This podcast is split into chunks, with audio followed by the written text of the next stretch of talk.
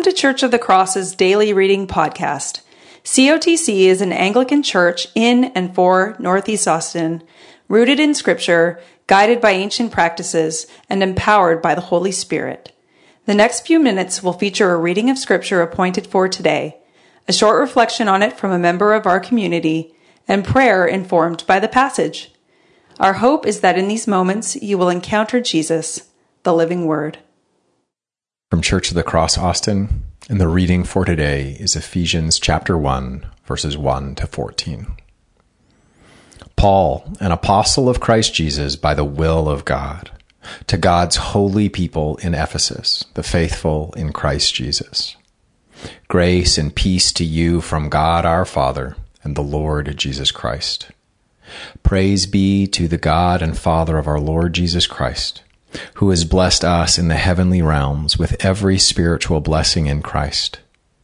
For he chose us in him before the creation of the world to be holy and blameless in his sight. In love, he predestined us for adoption to sonship through Jesus Christ, in accordance with his pleasure and will, to the praise of his glorious grace, which he has freely given us in the one he loves in him we have redemption through his blood, the forgiveness of sins, in accordance with the riches of God's grace that he lavished on us. With all wisdom and understanding, he made known to us the mystery of his will according to his good pleasure, which he purposed in Christ, to be put into effect when the times reach their fulfillment, to bring unity to all things in heaven and on earth under Christ. In him we also were chosen, having been predestined according to the plan of him who works out everything in conformity with the purpose of his will, in order that we who were first to put our hope in Christ might be for the praise of his glory. And you also were included in Christ when you heard the message of truth, the gospel of your salvation. When you believed, you were marked in him with a seal, the promised Holy Spirit who is a deposit guaranteeing our inheritance until the redemption of those who are God's possession, to the praise of his glory. The word of the Lord. Today's reading is the opening to the Apostle Paul's letter to Christians in Europe, to the holy people of God, as he writes. Paul begins this letter with an outburst of praise. After the first two verses of introduction, he explodes in naming every spiritual blessing that is ours in Jesus. Verses 3 to 14 are actually all one sentence in Greek, stacking the abundant gifts of God, the lavishness of his grace, one on top of another. Today, one of those spiritual blessings seems particularly resonant to me. In verse 4, Paul writes, He chose us in Him. He also describes those in Christ as having been predestined in love.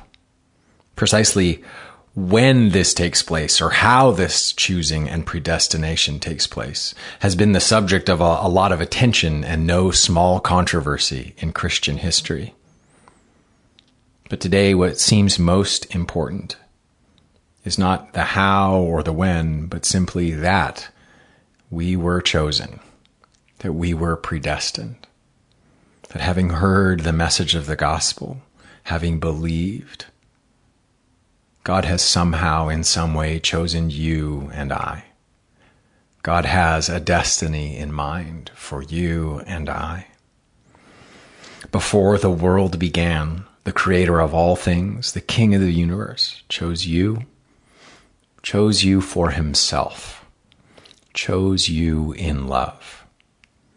Before you could do anything for him, before you could prove yourself in any way, he chose you to participate in his good purposes and sealed you by his Holy Spirit, his very presence. So praise him today for his choosing. Praise him today for all that he has done for you in Jesus Christ. Praise him for the gift of faith Praise Him for every spiritual blessing that is ours in Christ. Let us pray. O gracious God, the Father of our Lord Jesus, who chose us for yourself before the world began, we praise you. Help us this day to rest in your choosing of us, cease our strivings, and rest us in Christ and all that he has done for us. And guide us, we pray, in the works you have called us to do by your Holy Spirit, our inheritance. Give us the courage and the listening ears and hearts to move and act in conformity with your good purposes, with the lavishness of your grace, to the praise of your glory. In the name of the Father, and the Son, and the Holy Spirit. Amen. Thanks for listening. Check out cotcaustin.org to learn more about our community or to connect with us further. You can also follow us on Facebook and Instagram. Go in peace to love and serve the Lord.